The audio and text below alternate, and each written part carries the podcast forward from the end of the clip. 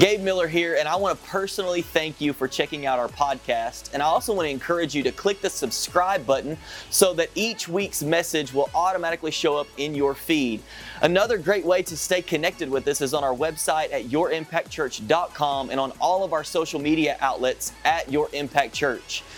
I hope this message today encourages you, inspires you, and challenges you. Let's jump into the message. You'd think I'd know things like that after that many years. I was going to get up here and say, who's excited to be in church today? But I don't do Gabe, and you're probably very glad that I don't do Gabe. I tried to be my dad one time. I tried to fill his shoes.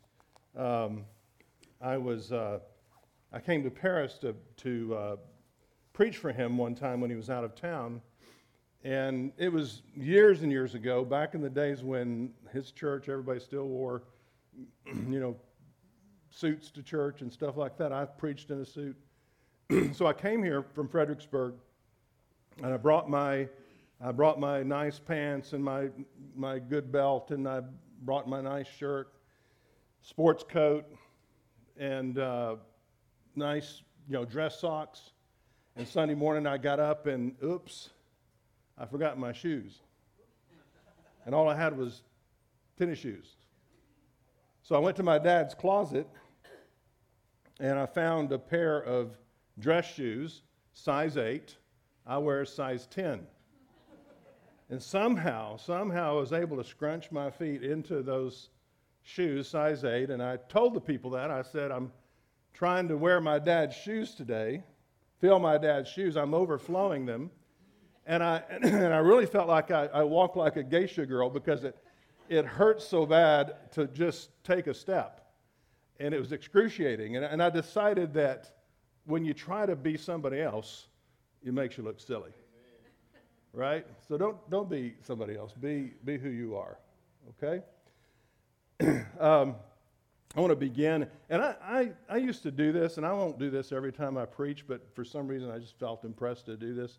I used to do this in my church for the initial reading of the scripture. I would like everybody to stand in honor of reading the first scripture this morning, Galatians chapter 5, verse 24, which says, "Those who belong to Christ Jesus have nailed the passions and desires of their sinful nature to his cross and crucified them there." Let me pray. Father, speak to your people through your word, through your voice. I'm simply a voice, Lord, of one crying in the wilderness. I'm a voice. I'm not the message. The message is the Word of God, and I pray that it would speak to every heart and do effective, fruitful work in everyone who receives it and believes it. In Jesus' name, amen. You may be seated. Several days ago, Lori and I were at a fast food restaurant, and we had gone to the counter. We'd placed our order.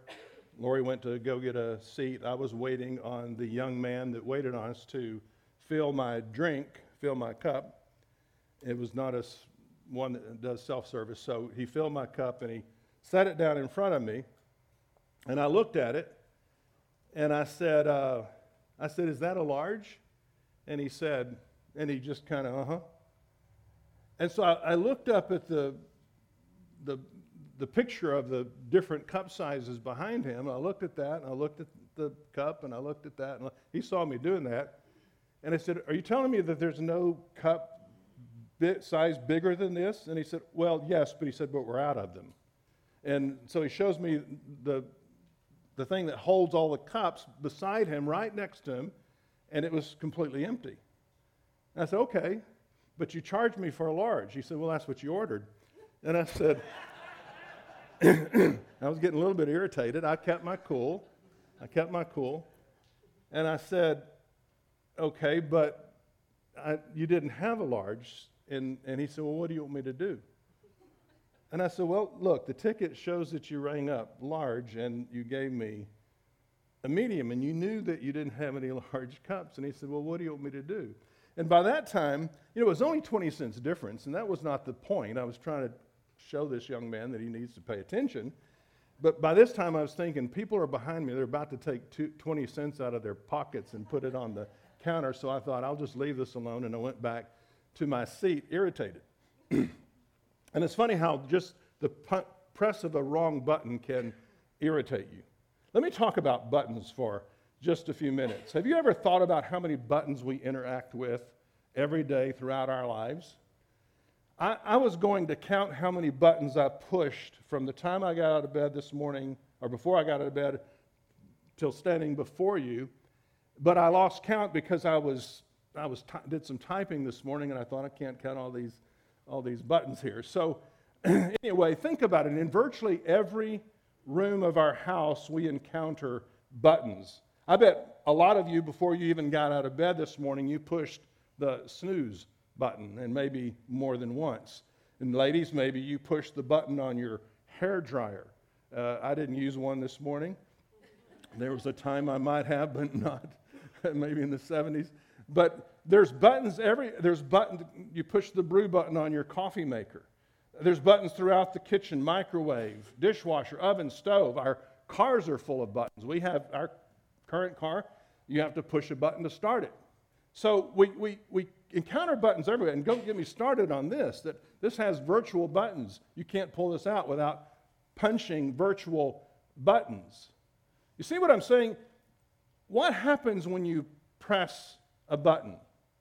Well, we have an expectation of a reaction, of a response. We press a button to get a response. When I press the on button on my remote control, I expect my TV to turn on. When I press the snooze button, I expect 10 more minutes of blissful sleep. When we press the red sonic button, we expect sonic speed, right? Hear a little bit of snickering, because I know some of you think, I don't expect that anymore. We expect something to happen when we press a button. But what if it doesn't? What if we press a button and nothing happens? Then what do we do? Well, in our technological ingenuity, we press harder. Maybe if I press this harder, it will work. Or we press it repeatedly. Did you know if you press an already lit elevator button, it doesn't make the elevator come any faster? There's nothing electronically inside that says, okay, we got to wait for the third press before we actually send the elevator down. I think that's true of the sonic button as well. I think somebody's with binoculars looking, okay, he's pressing it for the third time, we better do something. I've tried that before, tried pressing the elevator button. Sometimes you'll walk up and people will already be standing there, and you'll still press it, even though you know they've already pressed it. So what do you do when you press a button and nothing happens? Well, if it's a remote control, you'll check the batteries to make sure they're okay, but sometimes buttons just don't work any longer. What does all this have to do with you and me, you might ask? Well, we all have buttons. We all have invisible buttons, buttons that when they get pushed, it gets a reaction out of us that causes us to respond. And sometimes, some of our buttons are bigger than others, and some are easier to push than others. But make no mistake, we all have these buttons. Now, in our culture today, there is another word for this, and it's called trigger. You heard that word. It's a current buzzword. Doesn't it seem like people are too easily triggered today? Using the trigger analogy, you know that you hear about guns having a light trigger, and there are people who have light triggers. You barely have to squeeze it and it goes off. And there are those who seem to always be on the lookout for something to be offended at. We might call them the perpetually offended. And what has happened to this generation that has created a culture where we have to now have trigger warnings, button warnings, where buttons are too easily pushed, a wrong word, a wrong pronoun, a wrong look, and even a wrong fast food order. And people who we describe as being overly sensitive or overly fragile, having a sense of entitlement, crybabies who need safe spaces, and I might have already triggered some people today just with these thoughts, right? And I hope I haven't, because that tells you something about you, not something about me. But anyway, there are people whose feelings are more important than the truth. Now, listen, lest we Christians get too smug, we all have our own triggers, or as I said earlier, we have our own buttons. We're not a whole lot different. I've spent most of my life in church. I pastored for 44 years, but prior to that, my family went to church, and we went to every time the doors were open. And I literally grew up in church. And I've seen my fair share of this kind of thing. I could tell you stories of people getting offended over the tiniest little insignificant trivial thing and leaving church over it. Someone's name slipped my mind once in church, and I never saw him again. Of course, you have to understand that I used to be really bad with names. I've gotten a lot better, but I was going to introduce a girl to my parents that I wanted to date, and picked her up and took her there, and it was introducing her and forgot her name. Needless to say, it's not Lori. I didn't marry this girl, never saw her again. But people get offended by those kinds of things, and we have to deal with these triggers to our flesh.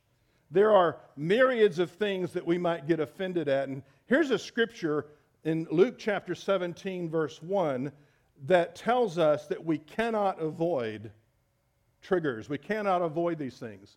Jesus said to his disciples, it is inevitable that offenses come. It is inevitable that offenses come. You cannot avoid it. They say death and taxes. Well, let's add a third one now. It's inevitable that offenses will come. Now, let's get back to the button analogy. We all have buttons that can be pushed. For instance, there is the anger button. How many of you have an anger button? Raise your hands. I want to see your hands if you have an anger button. I'm going to look around for a minute because I think there's some lying buttons that... and if I just offended you because I said lying, then you and you got mad about that, you do have an anger button. So raise your hand up. So we all have an anger button. When it's pushed, it causes our blood pressure to rise. It may cause our face to draw up in a scowl. It might stir up in us a desire to lash out, either verbally or physically. There's an ego button, a button that when it gets pressed, gets a reaction from our pride, one that causes us to come to our own defense, that against anything that might be trying to humble us. There's a lying button. There's buttons that trigger our attempts to protect ourselves from being found out, and so forth. So there's the lust button. There's an addiction button. There's a gossip button. If you're hearing gossip, there's this tendency in us to one up somebody. Well, if you think that's a story, let me tell you my story. And so there's a gossip button. There's an impatience button. There's a worry button, a fear button. Now, all of these buttons are different for all of us. I may have a huge anger button, but virtually no addiction button. Or a big worry button, but no issues with pride. Regardless, we all have buttons, and they get pushed, and sometimes they get hammered. Aren't there some people in your life that just knows how to push your buttons, as they say? And don't give your spouse a sideways look or spasm, but let's keep this civil. All right, okay, so there's some people in our lives that just know how to push our buttons, and they don't mean to, and maybe sometimes they do, but if anyone can push your buttons, they can push your buttons, or even certain situations that you get into that can push certain buttons in you. We see this all around us. Let me tell you what's happening. That stuff in us that reacts to button pushing doesn't belong there. It wasn't put there by God. I believe it's the residue of two things. I believe it's the residue of our former connection to Adam, or the old man, as the New Testament calls him, the old man, or our former connection to the devil. Let me talk about each one of these briefly. The Bible says that Adam's sin was passed on to us. Here's 2 verses on that. Therefore, just as sin came into the world through one man, and death through sin, and so death spread to all men because all sinned. And then also in verse 19, for as by one man's disobedience the many were made sinners. So, I'm going to stop there. So whatever is left in us that is still alive is part of that old man, that old Adamic nature. Now, even though we have been delivered and our old man has been crucified, there's still bits of that that remain in you that God wants to eradicate. How do I know that? Because we still sin. So there's still bits of that left in us. Have you ever said, that person, he makes me so mad. That person just makes me so mad. Now, that's not an accurate statement. Someone cannot make you mad. Someone cannot create anger in you. All they are doing is exposing the anger that is lurking in you. There is anger in you, and they've just pushed a button. And boom, there it is. It comes out and it's exposed. Isn't that what God told Cain in Genesis chapter 4, verse 7? He said, sin is lurking at the door. Think about this, that sin is inside of you and sin is lurking at the door of your life and its desire is for you, but you have to master it. Listen, God did not put that in you. Now, as I said, it's a combination, I think, between the residue of the old man, but also the residue of your connection with the devil. Did we have a former connection to the devil? Well, the Bible says we did. Jesus said to unbelievers one time in John chapter 8, verse 44, you are of your father the devil, and the lust of your father you will do. He also said and describes our new birth in this way in Colossians 1:13. He has delivered us from the domain of darkness where we once were, the dominion of darkness, and transferred us to the kingdom of his dear Son. But there's still something left there from time to time, believe me, and if there is something left there, it will get exposed because it is inevitable that offenses will come. It is inevitable that your buttons will be pushed and there will be triggers in your life. Something will push that button and there will be a reaction. It might be a person or a situation or both. Lori has teasingly said to me over the years, you have road rage. I think it's teasingly, right? This is teasingly. And it rears its ugly head from time to time. And I told her one time, I said, no, I don't have road rage. I've never pulled a gun on anybody. I've never intentionally cut somebody off. I've never used an obscene gesture or anything like that. Never done any of that. Never yelled out of my window. I said, I have road irritation. And sometimes that rears its ugly head. But it would be wrong of me to assume it's all gone unless it's been tested. Because sometimes we think, yeah, I've mastered this. I don't have that issue anymore. I don't get irritated anymore. I don't get angry anymore. But until it's tested, you really don't know that. It's easy to say I'm not irritated if everything's going my way. Give me roads that have all green lights. Everyone is moving out of my way. No one is cutting me off or driving at a snail's pace. And you won't see any irritation in me whatsoever. I could then say, see, I have conquered my irritation, until that one moron who needs his license revoked cuts me off, and then all of a sudden, boom, there's the irritation in me. Now, I was behind a lady yesterday. We were in another fast food. We were at a drive-thru. There was a lady in front of us. And I pointed this out to Lori. I said, look at her sticker on her rear window. It says, the closer you get, the slower I drive. And I said to Lori, I've been behind her many times. Now, I think for the most part, I'm a fairly patient man. But when I've pressed the sonic button for the second time, and then the third time, I'm smashing that button. Did you know that the original sonic motto was service at the speed of sound? And perhaps I was misinformed in school or wasn't paying attention what the speed of sound really is, unless they mean that the sound originates on Pluto or something like that. But when I push that button for the third time, I'm really pushing my own button. I'm going, grr. I think if we got a magnifying glass and looked carefully at that red button, this is what we would actually see. You got that?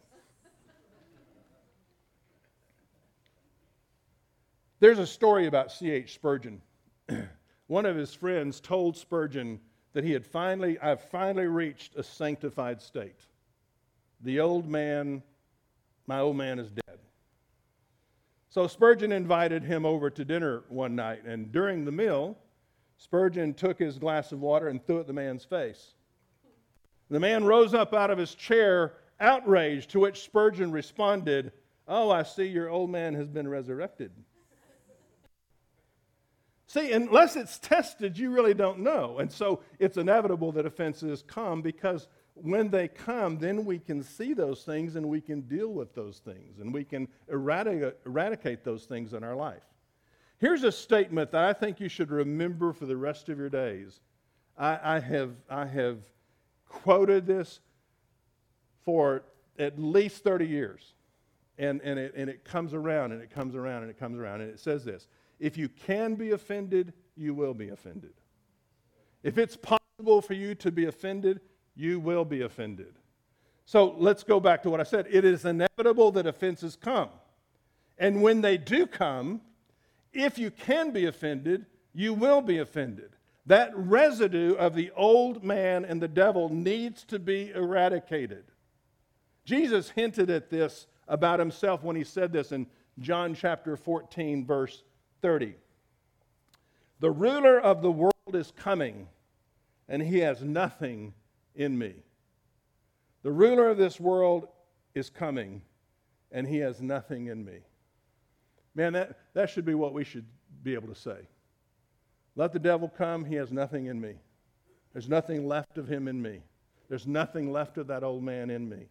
Now, Satan did try with Jesus. He pushed his buttons. Immediately after Jesus commenced his ministry, Jesus was tempted by the devil, and the devil pressed the lust button, the lust of the flesh. He knew Jesus was hungry, and so Satan encouraged him to convert stones into bread. But that button didn't work. There was no response in Jesus from fulfilling his hunger or gratifying himself.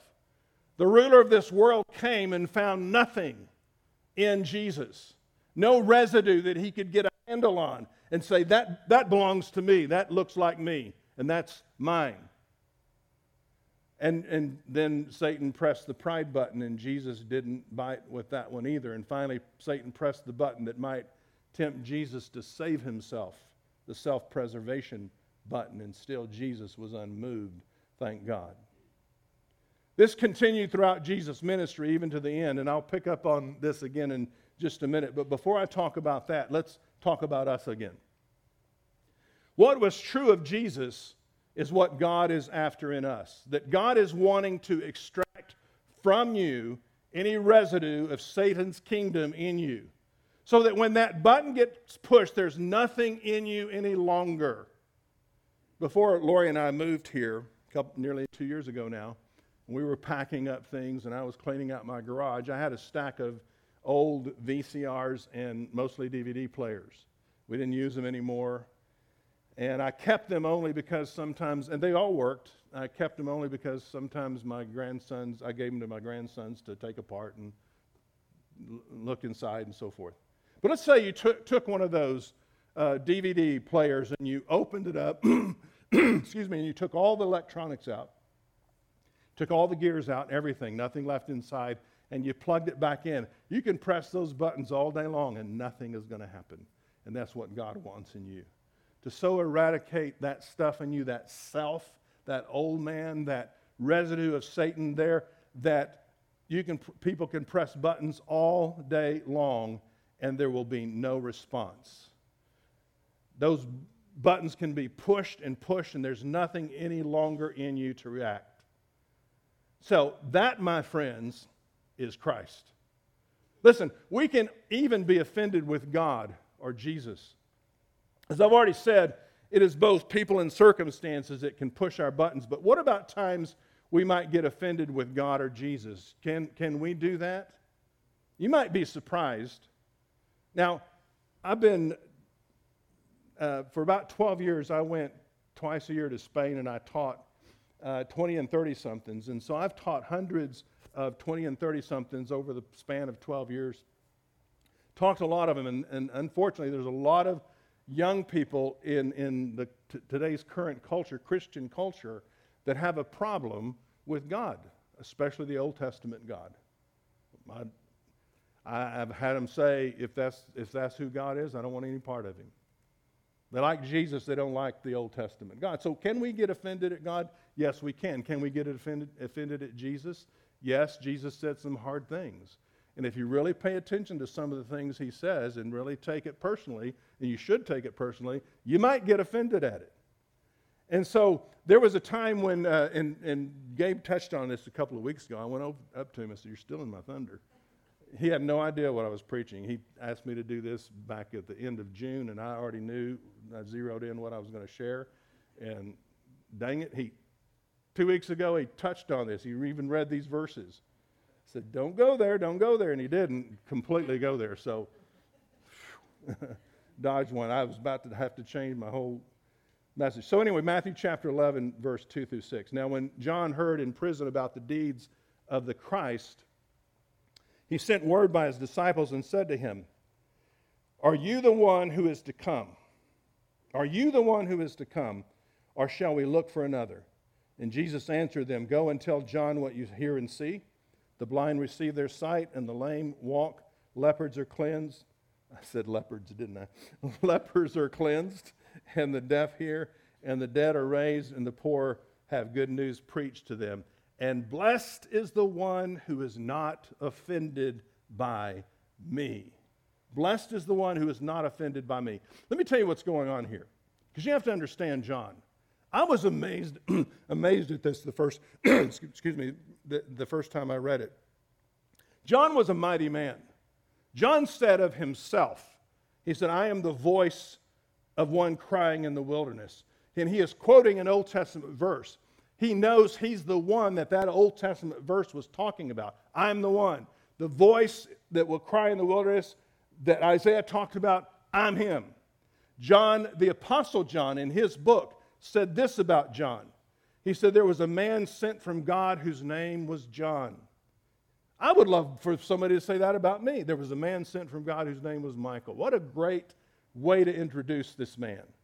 And then Jesus said some amazing things about John. Jesus said this, "Among those born of women, no one has arisen greater than John."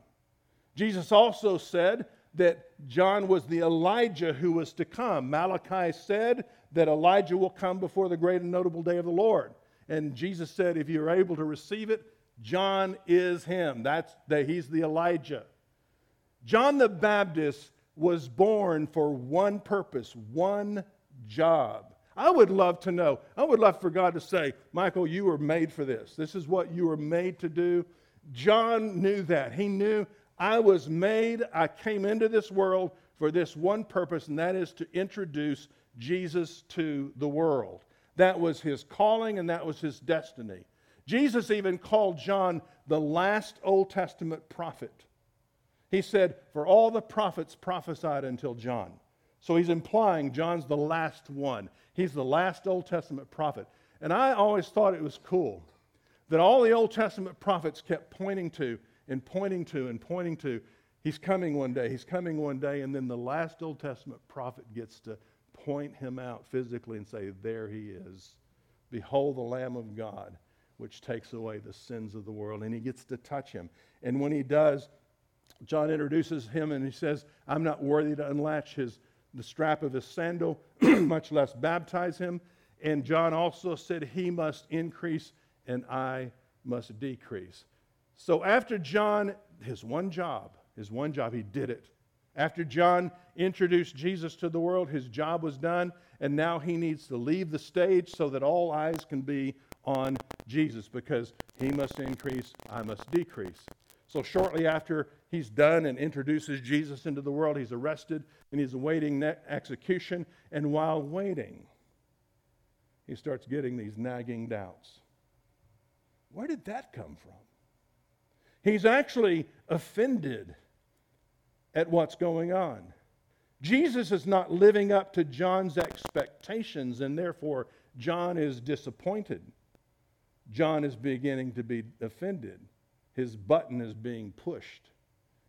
Has anyone ever not lived up to your expectations? Perhaps we can learn from John and realize that maybe it's your expectations that are wrong. Notice what Jesus said again, and blessed is the one who is not offended by me. John, you're offended. And it's made you doubt everything. And that's what buttons can do sometimes. It can make you lose your way. Can God offend us? Can Jesus offend us? Listen, Jesus spoke the truth, and by nature, truth is offensive to the lie. Jesus is the light of the world, and by nature, light is offensive to darkness. But do you realize that the Bible also says calls Jesus the rock of offense? I remember the first time I taught this, I had a little trigger warning, even before I knew there was such a thing as trigger warning. And I said, this is going to be controversial to some of you, but the Bible says that Jesus is the rock of offense.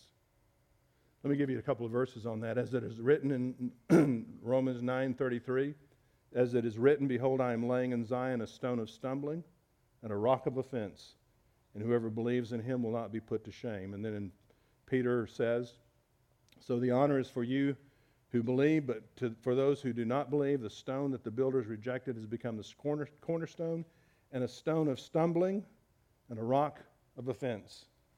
Now both of these, both Paul and Peter, were quoting from a passage in Isaiah. Here's the passage in Isaiah. And he will become a sanctuary, and a stone, of offense, and a rock of stumbling to both houses of Israel, and a trap, and a snare to the inhabitants of Jerusalem. He's a stone of offense, a rock of stumbling, a trap, and a snare. Let me tell you what's happening. God has an agenda. God wants to conform you to the image of Christ. And in order to do this, he has to eradicate that fleshly nature from you. It has to be exposed so that God can know what is in your heart, and so you can know what is in your heart. And so you will find yourself in situations, it is inevitable that offenses come, you will find yourself in situations that will press your hot buttons until one of two things happens. You will respond as you always have, or you will let go of the offense and be broken. You will let go of the offense and be broken. The breaking in your life will free you from the offense. Here's that verse in Matthew 21, verse 44.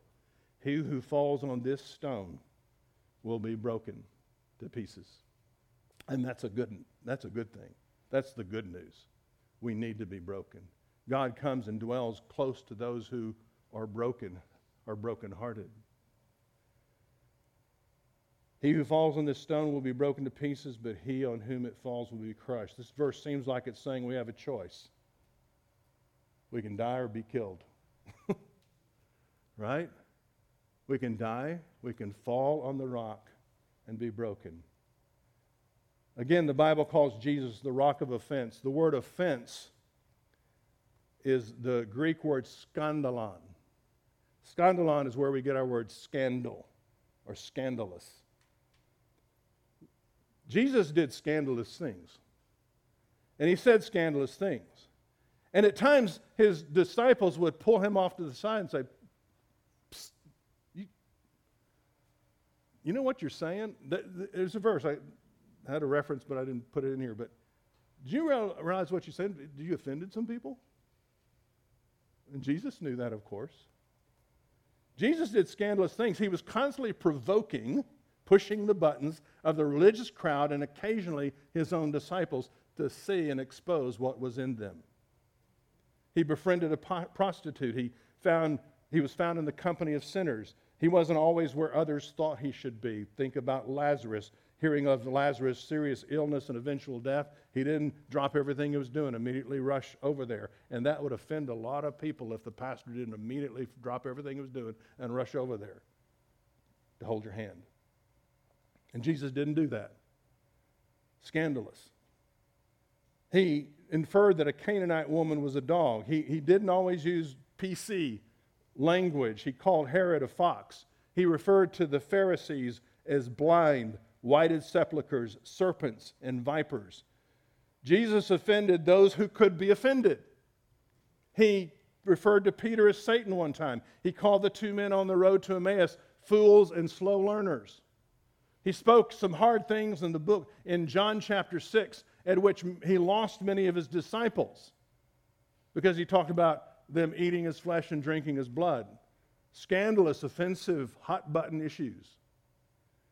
And Jesus was controversial and offensive to those who could be offended. He was being honest. He was being truthful. He did not tiptoe around people's sensitivity. He spoke the truth, but at the same time, he loved. And he did that. He did what he did because he was targeting specific areas of offense.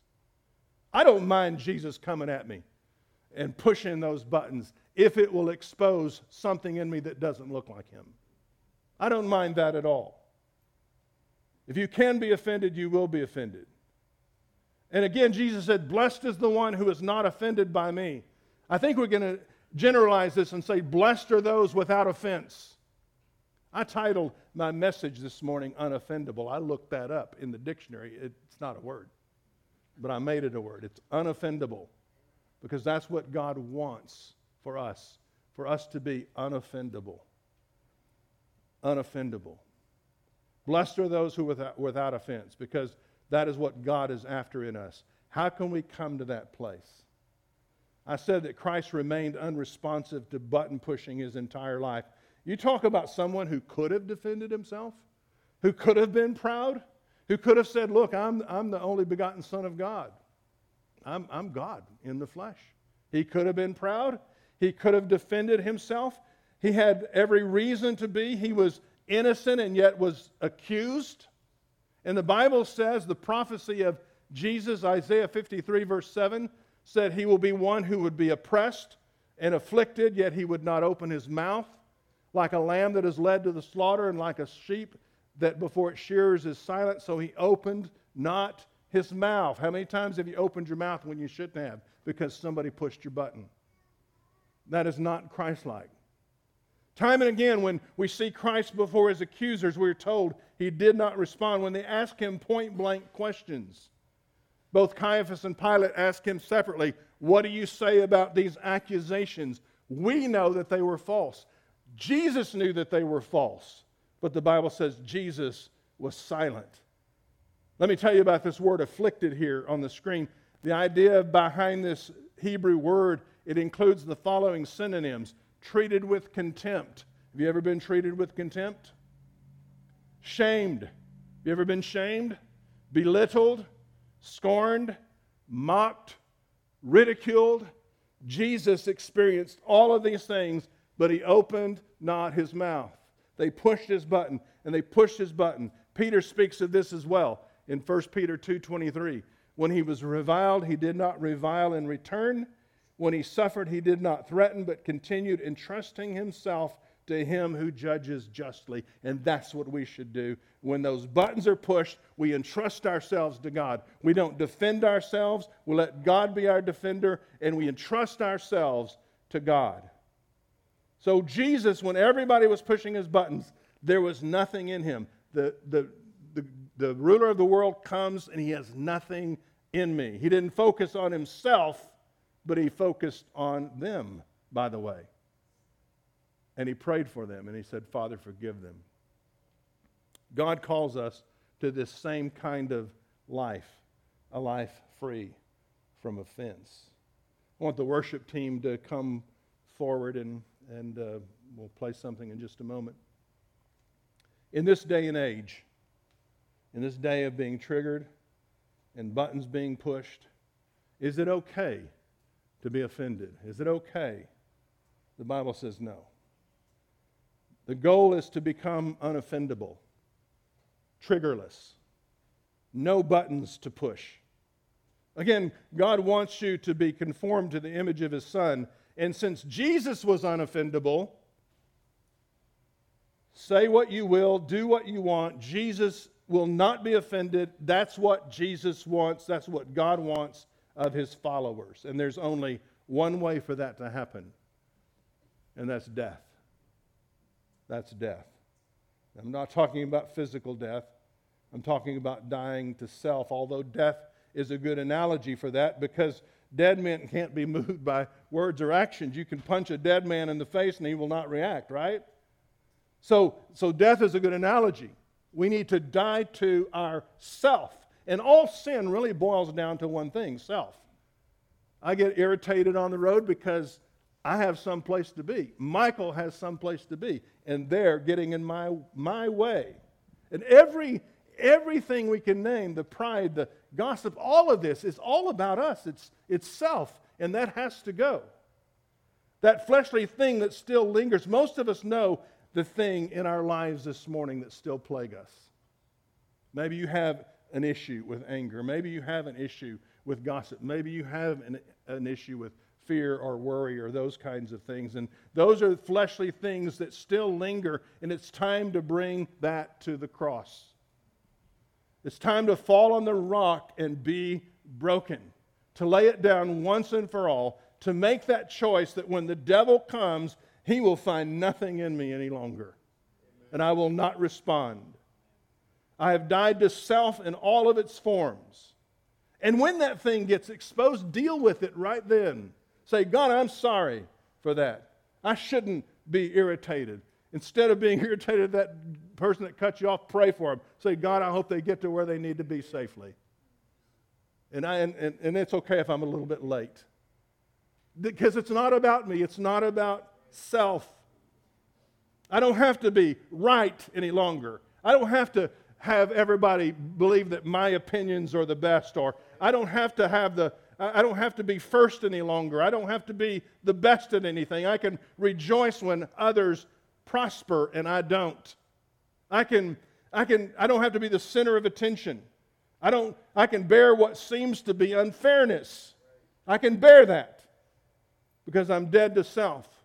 I don't feel the need to defend myself.